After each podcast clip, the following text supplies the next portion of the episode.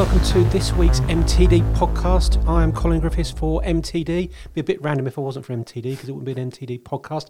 But we were discussing off air what I've done to you, Jeff. Have I taken you hostage?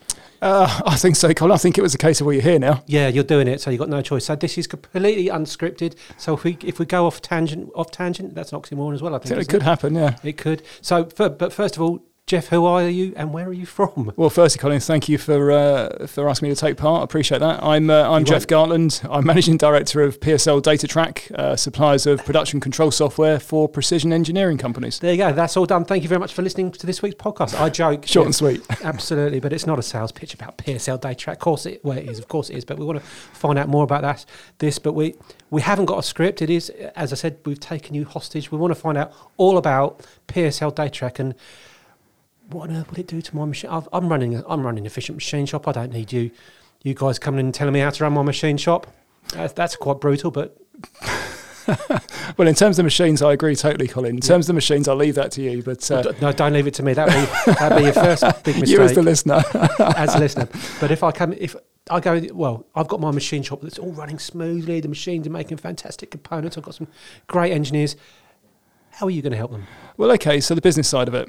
So obviously the precision engineering side of it, the engineering side of it, that's often the thing that the subcontractor is really good at. Often they founded the business because of a passion they have. And the business side is something that has to happen. And it happens maybe in not a haphazard way. That's not quite a fair term, but it just evolves. Oh, some machine shops is a haphazard way. We won't name them. So what DataTrack does, we try to simplify everything that the subcontractor has to do to run their business. So starting with the quotation, all the way through to producing the final invoice to the customer, but all the steps in between, whether it's quality, whether it's scheduling, whether it's data collection, whether it's purchasing, stock control, everything is managed through the system. Okay, don't list them all, but how many modules have you got? It's in excess of 26. Wow. And growing all the time? Growing based on demand, really. So all the modules are up for review on an ongoing basis in terms of adding new functionality, new features.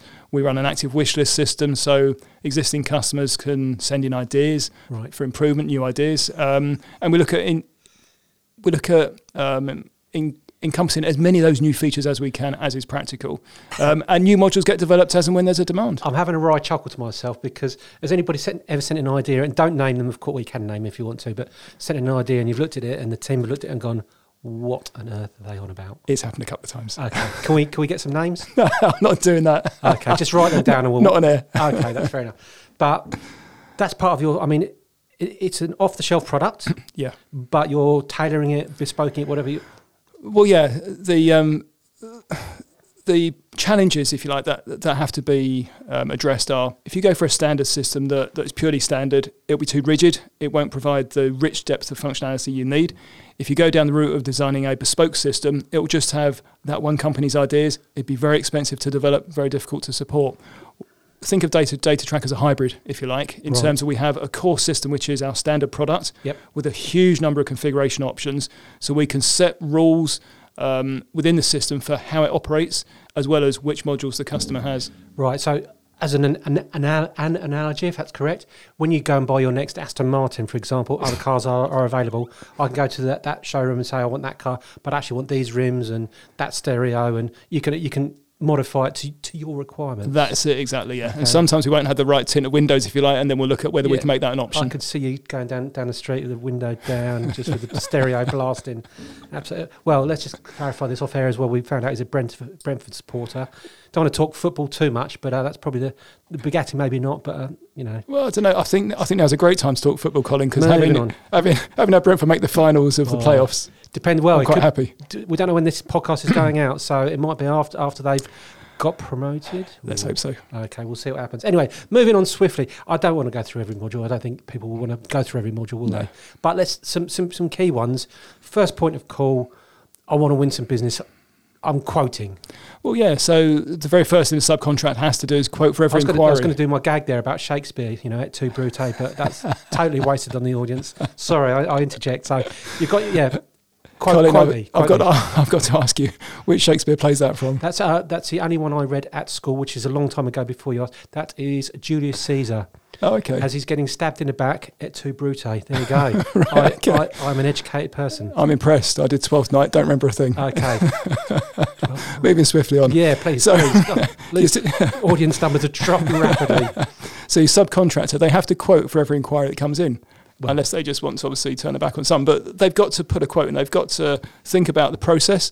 They've got to think about the material. They've got to think about the subcontract requirements in terms of plating, heat treatment and so on.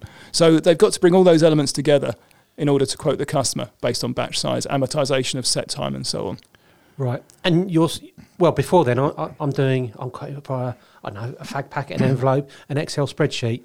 That's taken me an hour. It's a bit random. Well, you've got several issues with taking that approach. One is a spreadsheet. Yeah, it can be very flexible. The calculations you can put in can be very clever, but often it will be very time consuming to actually manipulate the spreadsheet. Second thing is, what happens when that quote's successful? I panic. You panic. Yeah. So what do you then do? You put your order on another spreadsheet? What do you do with it? Okay. Ooh. Yeah, I go to another spreadsheet, absolutely. Or I just shout across the workflow, we need this making. Yeah. Simple as that. Here's a drawer and get on with it. So at that point, brilliant. So if you've just shouted to your foreman, go and get on with it, you've got to record the sale somewhere. So everything you do from there on, if it's not systemised, you're going to be rekeying data. There's going to be the opportunity for error. You've got the sheer time it takes. And which subcontract business has time to burn? None of them really. They don't want to be doing all this. And no disrespect to your product, Jeff, it is boring stuff, isn't it? Yeah. And that's quite blunt, but I don't want to be doing admin. Well, everything you do about a system, so the system doesn't make money. Right. It can be far more valuable than that if you get it right, in terms of the machines make money, or the machine and the labour together make money because they cut something. The machine is just flat on a PC. It doesn't make money. I'm going to disagree with you there, because we've done some videos recently with your good self, and it does make you money because... And we've had people quote on camera saying, I was doing a job before and I was losing money. I've got PSL in there now, and I've actually realised I've been losing that money. I've had to reprice it or get rid of it. So you are making these guys money. I'd agree with you. It depends how you look at it. You're right, because it's about making your business efficient. It's about picking up issues you've got in the business, correcting problems you've got. Yep. And the approach we'll often get is the subcontractor can see the value in investing in a machine because they'll get excited about the cycle time improvements and everything else and how many axes. And however, a system, where does the enthusiasm come from? It's almost a bit like talking about a new bank account or a pension to some of them.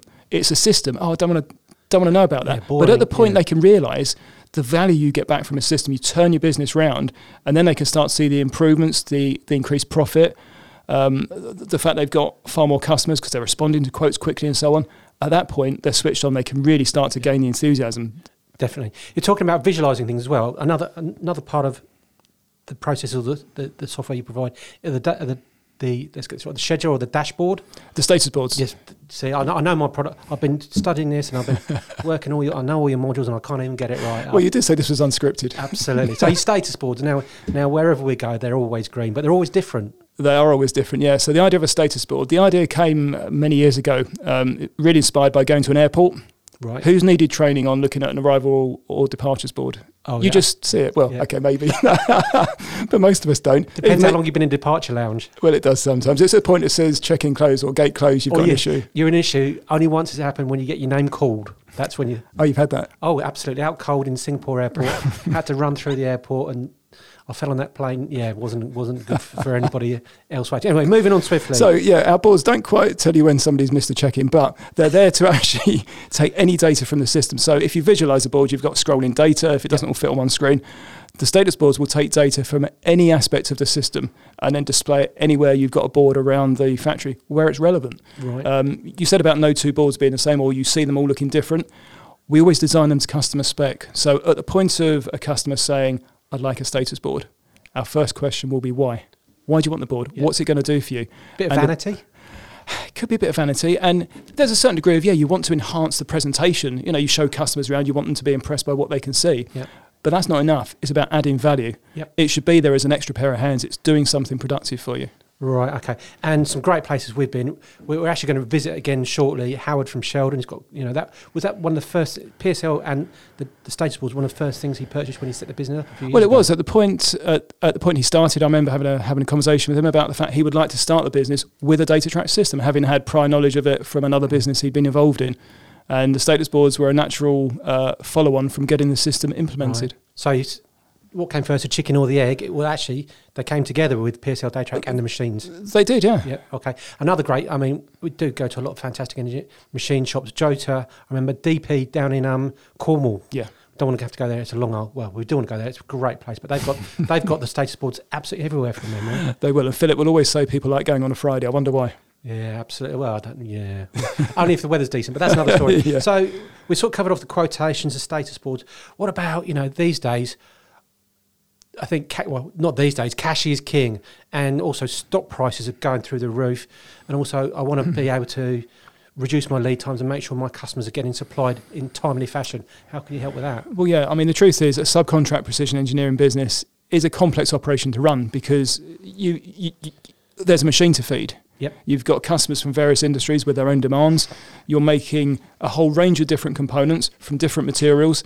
It's all got to come together. You've got jobs going out for treatments to various different subcontractors coming back, tracing it all, scheduling it all. It's a big challenge.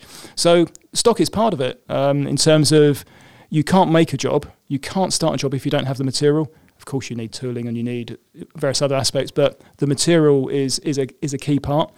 Particularly at the moment, we're seeing material lead times increasing. We're seeing prices of material increasing all the time. So there's a fine balance of making sure you keep enough stock of frequently used materials in stock so you don't slow down or you don't delay the machining without holding too much that you damage your cash flow. Absolutely, because some of that, it can be quite expensive, can't it? It can be, yeah. But on the other end of that process then, my customer wants a load of components and he wants to have them delivered the same day or next day, so I'm actually storing a load. Well, yeah, so some of our customers run a stock holding process whereby they'll make components for stock, then they'll sell them on subsequent orders. Could be they're making in a large quantity for the efficiency and therefore the cost saving, but then they can deliver, like you say, same day or following day, and they'll just take those parts from stock, but it's all fully traced.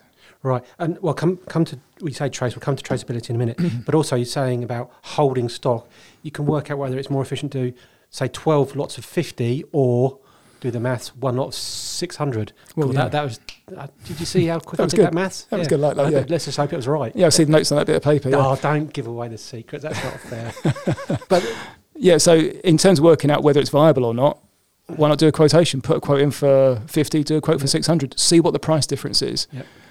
That amortization of set time, to be honest, that's something to recover if you can. Yeah, 12 lots of setting time, absolutely. I mean, would it take losing an hour each time? It depends on the complexity of the job, yeah. Sometimes much greater, yeah. Well, to quote our friend Gio Albanese, application specific. Yes. There you go. Good now, you mentioned traceability. Yeah. I mean, not everybody requires that traceability for whatever reason, but a lot do. How does your system help with that? Well, traceability is integral within the system regardless. So if you're running purchase order processing as part of DataTrack, you'll place purchase orders for material, you'll book it in through goods received, it'll be traced through material stocks together with supplier certs, mill certs and so on. There'll be an allocation history of which works orders the material's been used on. So at the point of delivery, you can declare to the customer where the material came from, which subcontractors were involved in any kind of process on the job and deliver all that information. Sometimes you may not wish to divulge your commercial information, but depending on who your customer is, you may have no choice. It may be a mandatory requirement. Okay, so that gives you traceability, which can tie in with your accreditation as well? Well, it can in terms of if you're accredited to whatever level, whether it's ISO 9001, 2015 or AS9100 or whatever accreditation you're looking at, you're going to need to demonstrate traceability. And the system is key to doing that, simply. Okay, so I've got a load of filing cabinets and a bit of paperwork here, a bit of paperwork there. Don't need those anymore? To be honest, I remember going to one of our customers. It's a customer you visited. I won't name who they are. It's not fair. But I remember they were looking... He's writing the name down right now. So yeah, you can see that, yeah. But the customer was looking at extending their factory. They were going to build on a storage facility on the side for their paperwork. And they were chatting to the auditor. This is about 5 years ago. And the auditor said, well, why don't you scan it all? Because they were under the impression they had to physically keep all the original paperwork. And the auditor said, well, no, there's no point, because if I ask you to find that paperwork, you'll never find it. It's too much to go through. get it scanned, start throwing away the originals once they've got to a certain age, keep them for a while. But then you've got that history long term on the system. Right, okay. And I'm not alluding that it was, it's Will Park, I know when we saw them, those guys a little while ago, they, as part of their, they had the audit process to keep that accreditation. Yeah. And he said, you know what, it's brilliant. It just saves me, rather than going to dig around for half an hour, try and find it and things like that, 10 seconds, well, not even 10 seconds, press a button, there's all your information, crack on with it. Yeah, we've had countless customers give us the feedback that audits used to be a whole day affair, and it was always one of those things where you'd be sitting there with trepidation of what they're going to find. The feedback's often come back now that what they'll do is they'll sit the auditor down, I guess at social distance now, and say, right, that's the button to find a works order, type in the number, print the traceability report, and there you are, you can find all the documentation that's on that document. So... It's all scanned in. So not only you've got that traceability, getting that accreditation now, which could have been really daunting. Now, it's not easy, but it's a lot easier. Well, it is, because to be honest, we find that most customers' quality manuals, they're written around the system because of the way the system is structured, the logical flow of information. They actually quote the system flow within their quality manual. Okay, now. Moving on, Jeff. We've discussed this, your software. It's fantastic. So quotation through to invoicing, etc. I want to buy the software. I'm a bit of a Luddite. I'm great at making these fancy components and really tricky components and getting my 5-axis machine going, or where it comes to imported software and stuff like that and getting it working in my PC, I'm not really interested. What's going to happen? It seems like a necessary evil. You've got to have it, but you don't want it. You don't want the difficulty of putting it in almost. Yeah. So we'll take over. We'll install this system for you remotely. So you don't have to get involved in that. Just provide us with access to your PC and the server and so on. Oh, it's that simple. We'll do it. Yeah. Right. Okay. So I've got this fantastic new software. I've got one module. I've got 26 modules, whatever it might be. I need some training because are you going to give me any training? Well, yeah, I mean, historically... Well, yeah. Yeah, of course. Would you like some? Yeah. The training historically used to be face-to-face, on-site, but things have changed, particularly over the last year with what we've been through. We've all learned about Zoom, which, to be honest, a lot of people listening to this probably prior to 14, 15 months ago had no idea what Zoom was, apart from a nice lolly from maybe a long time ago. No, you're going to have to Google. I think most of our audience are going to have to Google that. I've got no idea what you're talking about there, Jeff, knowing full well that he knows exactly what he's talking about. You're going to have to... I'm sorry about this, guys, but you're going to have to visualise the Zoom one. Is that like a rocket and had three different colours? It was a rocket, wasn't it? Yeah. Oh, no, I let myself down there. I showed my age. But anyway, moving on. So Zoom, it is far more modern now. I can stay at home or in my office and you can educate me, train me, whatever. Exactly. So the idea is now that we can actually do short sessions. Right. So it could be an hour, it could be less, it could be slightly more if you'd like, but we'll focus on an individual topic or a couple of topics. Then you'll have the opportunity to practice what you've learned prior to the next session. And those sessions can be as close together or as far apart as you'd like. Yeah. Obviously, we don't want to drag it out too far, but we have to always be conscious with training that the day-to-day job has to carry on. We have to try to not disrupt the business any more than is necessary. There's got to be some, but make it as minimal as possible. Yeah. You have invested in this product, this software, to make your business run better, but you want to use it to its full potential. Yeah, absolutely. Yeah. Okay, so I've invested in this fantastic new software. Do I need a new computer? Probably not. Provided you've got a decent office PC running Windows 10, to be honest, it's going to run DataTrack. So everybody's got one of those, haven't they? He says confidently. We come across a few people that maybe quite haven't. Right. Can we name them as well? Name and shame? I'll write them down for you. Okay, right. I'm getting quite a list here. Okay, so I've got my hardware, I've got my software up and running. What else? We've talked about quality, traceability. Yeah, so to be honest, the traceability is obviously a key part of the quality within the system. Yep. Now, what is quality in terms of... It's obvious to think of quality as being the dimensional properties of a component, the surface finish and so on. That's obviously key, the physical quality. And to make sure that that's managed through the system, we have gauge calibration. So the instrumentation and gauges you're going to use to check those components are also calibrated on the correct interval and so on. How often are you supposed to calibrate gauge? It's going to vary based on the gauge. So it's not a fixed interval. It can also, the system will take into account not just time interval, but the number of works orders the job's issued to, number of component checks. Right. And depending on the gauge, that is important. Actually, I'm working on my memory here, which can be a bit fuzzy at times, but that's an age thing, I think, because you say about the gauge calibration. I'm sure it was Charlie Caffin who said that he actually used his system for his servicing of his machines as well. So there's absolutely no reason you can't, and that's a really interesting point. Thank you. That's the way. The way we often like to describe DataTrack is it's a tool. Yep. And it's how you use. Described as that as well, but that's another story. That's a different topic. It's how you use that tool. Right. So if you use your imagination, sometimes you can actually get more than even we realised you were getting from it. Yeah. Is he after commission? Probably. I don't know. We'll find out. Okay. But you know, we're talking about this, and he's added to that by doing it for servicing his machines. Yeah. I've got this again. I reiterate. I mean, if people have seen your videos that we've done for you. It is off the shelf, but it's bespoke. So every machine shop is different. How are you going to help? How are you going to help me? How are you going to support me in that aspect? Well, the important thing is we have to.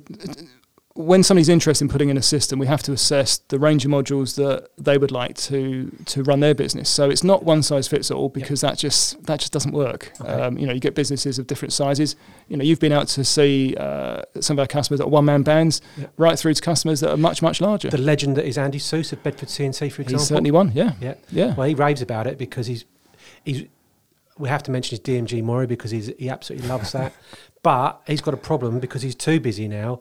But your system, he can quote, and he's got this lovely new quote system, and he's all in personalised invoices, personalised quotations, things like that. Absolutely loves it. Well, that's right. I mean, the fact that he can now turn quotes around that much quicker, the faster you respond to an inquiry, the more likely you are to gain the business, provided the price is right, obviously. Yeah, well, how does that tie in with, I mean, with the price? There's a lot of different sort of data input there? Well, okay, so in terms of doing the quotation, we won't ask you to do any more on the system than you have to, regardless of how you calculate it. So you have to think about the process, because you've got to think about times, set times, cycle times. Yep. You can't do a quote without it. You've got to think about how much you're going to be charging per hour for that. You've got to think about the cost of material. Yep. You've got to think about the cost of any subcontract processes that are required. To be honest, one of the things that's, I think, easy to overlook, but the system doesn't, how much value are you adding? So if you take on a job where maybe 60% of it is material cost, that's a high-risk job. Something goes wrong, how much material value are you going to scrap? Right, okay, so you need a decent machinist, but that's okay. But also you're looking at the bigger picture in terms of not just the material cost, the hours to machine it, the machine cost, but also, you know, maybe even going down your profit and loss account and saying, well, actually we've got costs of the buildings, costs and things like that. Exactly, so the hourly rate you're going to charge to your customer, there's obviously got to be a profit element built into it, otherwise why is the business operating? But where do you start from? How do you get that base overhead rate to start with? Yep. And we produced a guide several years ago, which we enhanced and developed and so on, much like the system. And that covers an example of how you look at the three main elements to give you that overhead rate. You've got the fixed overhead costs, the building and everything associated with running it.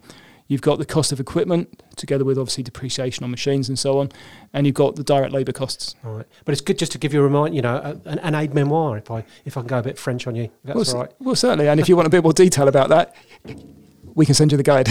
Okay, no problem at all. I look forward to receiving that. Okay, so we've done sort of the implementation. You're going to give them the support, the hourly rates. It's it is a standard system, but I can have my little nuances, the wish list. I don't know, what else is it? I mean, there's 26 modules.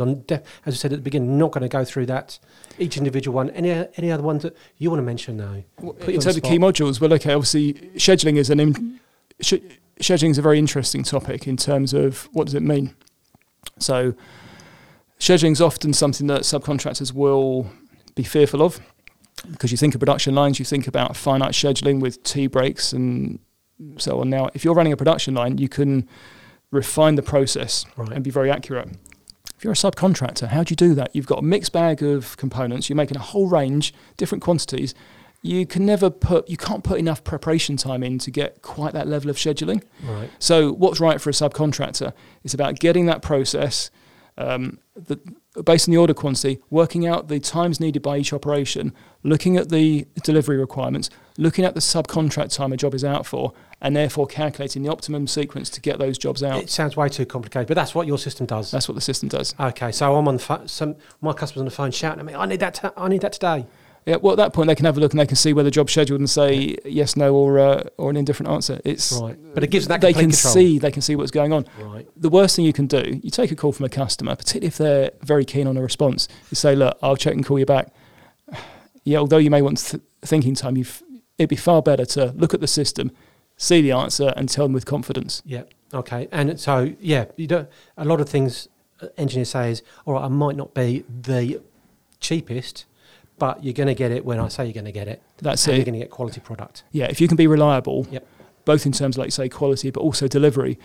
Depending on who your customers are, we've got one customer who said many years ago that the knock-on effect to his customer of delivering late was going to be enormous cost-wise. Yep. So they were prepared to pay for that extra bit of service to make sure they got the parts on time. That's it, nice and simple. Geoff, I think we've covered a lot of PSL DataTrack. So we've done your quotations, your traceability, looking at sort of the hourly cost and just an aid memoir. Is it an intuitive system? Is it easy to use? Well, it is, but the truth is I'm obviously going to say that. But you've got to look... No, it's not, Colin. It's so complicated. No, of course not. But it is intuitive, though. It is intuitive. You've got to look at what our customers say. Mm. You know, they are the real people to actually tell you what it's like to run on a daily basis. Absolutely. Well, you've seen the videos that we produce for you guys as well. Yeah, and it's been great, to be honest. The response we get is wonderful. Do you get the support of the sort of industry associations though as well? We're members of the BTMA, the British Turn Parts Manufacturers Association, yeah, GTMA, Gauge and Toolmakers Association, and recently we joined Made in Britain as well. Okay, so you've got that support. So that just gives you more credibility in the industry. It does. It keeps us in touch with what's going on. Yeah. And just to reiterate, it is for engineering, the engineering industry. It's for subcontract precision engineers. That is our main focus. There you go. So great little podcast there. Anything else you'd like to summarise for us, Geoff, or basically get in contact with you guys if you want to make if you want to make your engineering company machine more possible? To be honest, please, yeah. If you'd like to talk to us, get in contact. You can go to our website. Should I state the website address? Straight away. So www, obviously, PSL DataTrack, DATATRACK.com. Okay, so PSLDataTrack.com.